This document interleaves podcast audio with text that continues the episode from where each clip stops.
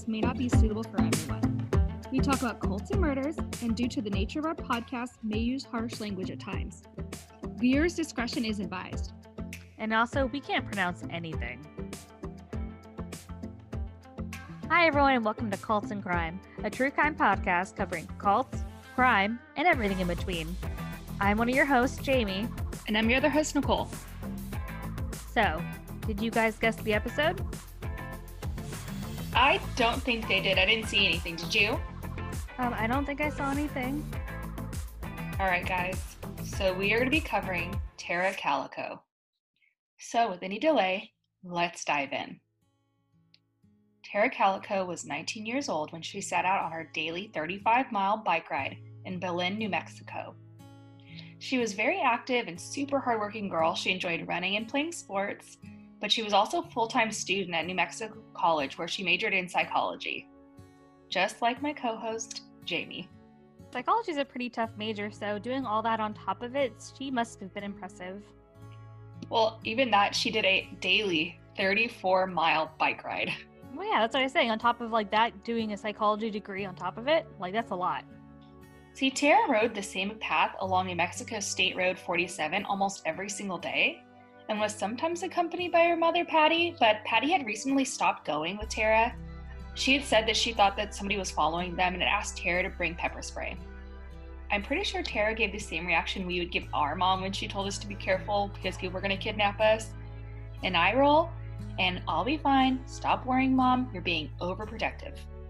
This day, Tara had gotten up a little later than usual, heading out the door just after 9:30 a.m., telling her mom that if she wasn't back by 12, to come find her and pick her up, or else she'd be late to her tennis class. And she had also used her mom's bike, which was a, just a hot pink mountain bike, instead of her own, just because she had a flat tire. 12 rolls by, and Tara was nowhere to be found. Her mother left around 12:05 to set out to pick Tara up. She drove up and down State Road 47 looking for her, and I started to get concerned. Maybe Tara had got hit by a car, maybe she'd fallen off her bike and got injured. But what had happened to Tara ended up being far worse. Patty called police at this point, and the very first thing they did was search Road 47 as well. They went up and down, up and down, but she just wasn't there. And then they began to search surrounding areas for Tara, but found nothing. They started talking to witnesses. Several claimed to see Tara riding her mom's bike, and a couple saw a white or light gray pickup truck with a camping shell on the back following Tara. They also stated that Tara didn't see the truck possibly because she had her headphones in, attached to her favorite thing in the whole entire world, her Walkman. So I'm going to go into a little bit of a rant here. I absolutely hate after someone goes missing, all these people come forward. Oh, well, I saw some guy following her. Oh, well, I saw some guy grab her and shove her into his truck. Why did you not call the police? Like, how are people seeing this stuff and just being like, okay, guess I'll go back to watering my lawn? You know, we got the rose competition next week. Got to make sure my roses are watered. Well, if you see something, say something, guys. Exactly. I can guarantee that a cop would much rather you come forward and it not be anything than something actually happen and have no one have reported it. And I totally agree. The very next day, Tara's mom wanted to search the bike route again, hoping to find any clues about where Tara could be. This is where, just a couple miles from her home, she found Tara's cassette tape. And near that, there was a bike skid mark and tire tracks. This, Tara's mom, Patty, was a huge sign of a struggle, but the police really didn't think so. For nine months, the trail went cold, almost like she'd been plucked right out of thin air. That is until more than 12,000 miles away in Florida, a woman had exited her car at a convenience store and she noticed a white van parked right beside her. Inside, there was a man. This man was white, mid 30s, and had a mustache. When she returned to her car, the van was gone, but a photo was left behind. The woman picked up the photo and was horrified by what she'd found. The photo contained two children, one boy and one girl. Both were restrained behind their backs with duct tapes on their mouths. This picture is horrifying to see, and we're to post it on our Instagram for you guys. But you can look at it and you see the fear in these kids' eyes. Obviously, this photo is really traumatic, and if this is something that's to make you uncomfortable, we're to keep it covered so you have the option to look or the option not to look. The photo was analyzed by police where they found the photo taken was newer. They had been used a brand new film that had just come out that May, so it could not be more than a month old. The image made national news, being distributed everywhere. When Tara's mom Patty saw this photo, she knew it was her daughter. See, Tara had a scar on her leg. Tara had gotten this scar during a car accident, and in this picture, the girl had the same exact scar. Tara's mom called the police. The family of the missing boy came forward as well. They believed the boy to be nine year old Michael Henley. He was on a camping trip with his father and some other family members in Zuni Mountains. Just about 20 minutes after they arrived, he disappeared. They thought he had wandered away from their campsite and began searching for him, but couldn't find him anywhere. And the search became even harder when a snowstorm hit the area. But both families knew it was them. So, Nicole, what is Zuni Mountains? So, Zuni Mountains is in New Mexico as well, and it's a mountain range that you can obviously go camping at. The police had the photo analyzed to see if the boy and girl in the photo were Michael and Tara. They originally had it looked at by Scotland Yard, who determined there was an 85% chance the photo was authentic and the people in the photo was Michael and Tara. But another analysis done by Los Alamos analyzed that it wasn't them. Then the FBI did their own analysis and found it was inconclusive. They were able to find something else in the photo. It was a book right next to the girl in the photo. And in, on that book was a phone number. However, they weren't able to get much off the number itself because they couldn't find a complete match to the numbers. What do you mean they can't find a complete match to the numbers? Well, they didn't have all of the numbers, just a couple of them. They couldn't see. The picture was pretty grainy. So, without having the whole entire phone number, they weren't able to figure out who it was because I guess they were looking at hundreds and thousands of combinations. Yeah, at that point, you're just kind of picking and choosing and hoping for the best. Yeah, exactly. Years later, another picture popped up. This time in California, the picture was just of the girl, duct taped on her mouth, and she had a blue striped pillow behind her. This girl had brown hair with a cowlick and a lazy eye, both things Tara had. When Patty saw this photo, she was convinced it was Tara. In June of 1990, the body of Michael was found. Just a few miles away from the campsite he had disappeared from, they were able to conclude it was Michael by his dental records. And after examining the body, they pronounced the cause of death hypothermia and ruled out any foul play. A tip did come forward about Tara. The witness came forward and claimed that they saw Tara the day she disappeared. She was harassed by two boys, and one ended up hitting her and knocking her out unconscious. The boys had panicked and took her away, and when she woke up, she started screaming. She claimed she was going to call the police, and the boys didn't know what to do, so they murdered her and buried her body. They never found her body, and the police did not come forward with the suspects' names. Who gave the tip? It was an anonymous tip, in 2013, a task force was opened to look at Tara's disappearance. 22 pages of a police report were released as public record naming three suspects Leroy Chavez, Dave Silva, and Lawrence Ramirez Jr. Were those the boys from the tip? Possibly they didn't give the names. In the pages, they also talked about the gravesite, but there was never any charges for murder. There was also a documentary filmmaker they went to school with Tara and wanted to do a documentary about her disappearance, and she had filed her police report about being followed and harassed. The suspects were named, and they were Leroy Chavez and Dave Silva. Those, so that's the original suspects in the case as well, except for Ramirez, who had died from suicide. On October 26, 2013, they held an interview with former sheriff deputy with the Valencia County Sheriff's Office. He had followed up on multiple leads, and one lead was an interview with a man named Henry Brown. Henry claimed he was dying and wanted to get something off of his chest. He claimed around the time of Terry's disappearance, Lawrence Ramirez Jr. lived in a trailer home with his father as a rental property, just down the street from Henry. He then explained that they had a makeshift basement underneath the trailer home where they would party and smoke weed. Dave Silva and another friend that was very tall with red hair would come to the house and sometimes he would join them to party. One evening, they were drinking and smoking, and he had a weird feeling. That's when he looked down and noticed a grave wrapped in blue tarp. You said he looked down and noticed a grave wrapped in a tarp? Mean, a body wrapped in a tarp? Well, that's the actual transcripts he gave. And from my understanding, what that would mean would be a grave. So something underground, probably dug, wrapped in a tarp. I would imagine a tarp on top. Um, I think I need to ask the question again, and I still don't understand. Like a grave to me is like someone's like a place where you've buried a hole, put a hole in the ground, and then have a body in that hole, and then dug it, and then put dirt over the top. I'm just like how is it wrapped? Because it's wrapped and how do you wrap up like a place you know? I understand that but also i cannot give you a better description than what he said. Okay. so when he looked down and noticed a grave wrapped in blue tarp he said that they'd begun talking about tara and how they had raped and killed her. They said they were driving one of the older guy's trucks that day and they knew the bike path that tara had taken every morning They told Henry they hit her with a truck and placed her in the back. Then they took her to a gravel pit where they raped her repeatedly. According to Henry, Tara got, and I quote this, ballsy, stood up and said she was going to make sure they all went to jail. Lawrence went to his truck, produced a knife, and stabbed her. Henry told police that they had told him they were going to kill him if they said anything, and since he was on his deathbed, he had nothing to lose. One other reason why he didn't come forward to police was because Ramirez was the sheriff's son, and they speculated that's how he got away with it. That all sounds so weird. Like that whole section just sounds weird. I don't understand. You're gonna like one, why this specific girl? Why are you watching her specifically? Two, you want to rape this woman. Why is the best way for you to do that to hit her with your truck? There's a huge group of you guys. Why don't you just grab her? Oh, I don't think rape was the motive for this story. See, Tara had dated one of the boys previously and knew they had broken up, and they wanted to get back at her. And I'm not sure if the whole goal was rape or was it to murder her, because one, you don't go driving around with a knife in your truck unless you're planning on using it. And another witness did come forward eventually with a very similar story as well. With no evidence, this is all circumstantial. They closed the task force and the case is still unsolved. So these two claims about the boys raping and murdering Tara is in direct contradictory with her being in those photos. So I have to wonder if that's not Tara, who is it? And who's that boy?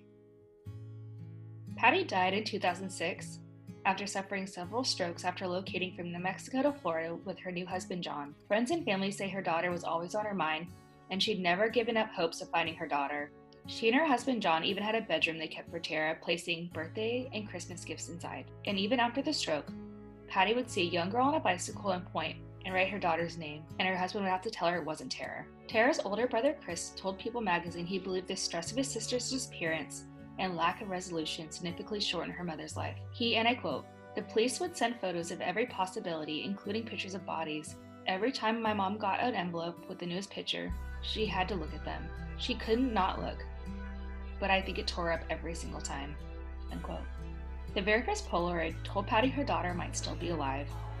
She survived whatever and whoever abducted her. But, like I said, that's not the only theory about her disappearance. Either Tara is the girl in that photograph, or she was brutally raped and murdered and has never left New Mexico. I have a question. Well, a few questions. First off, where's the father in all this? You hear about her mom and then later on her stepdad. Where's her dad? Well, her parents got divorced, so he's not really in the picture at all in any of this. Oh, so he like took off, has no part in her life? Yeah, no part in her life.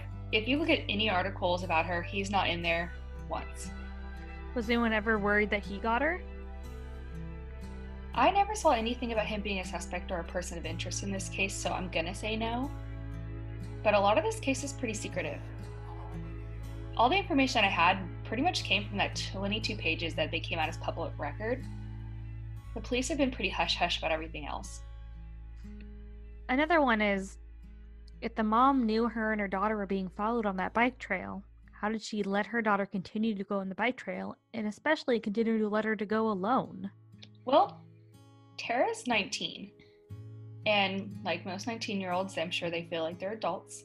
And maybe her mom felt like she can't tell Tara what to do. She did ask her to bring pepper spray with her, and Tara declined. But I, you know, I'm not a mom, but I can only assume that that choice not to go with her and that choice to not fight her further haunts Tara's mom or haunted Tara's mom until her death. Oh, I'm sure.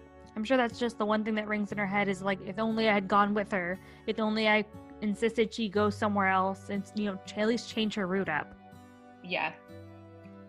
I know, I think a lot of police officers or like criminal justice professionals will tell you, like, the most dangerous thing you can do is be in a routine. Well, yeah, it's easy for you to get stalked when they know exactly where you're going to be every single day.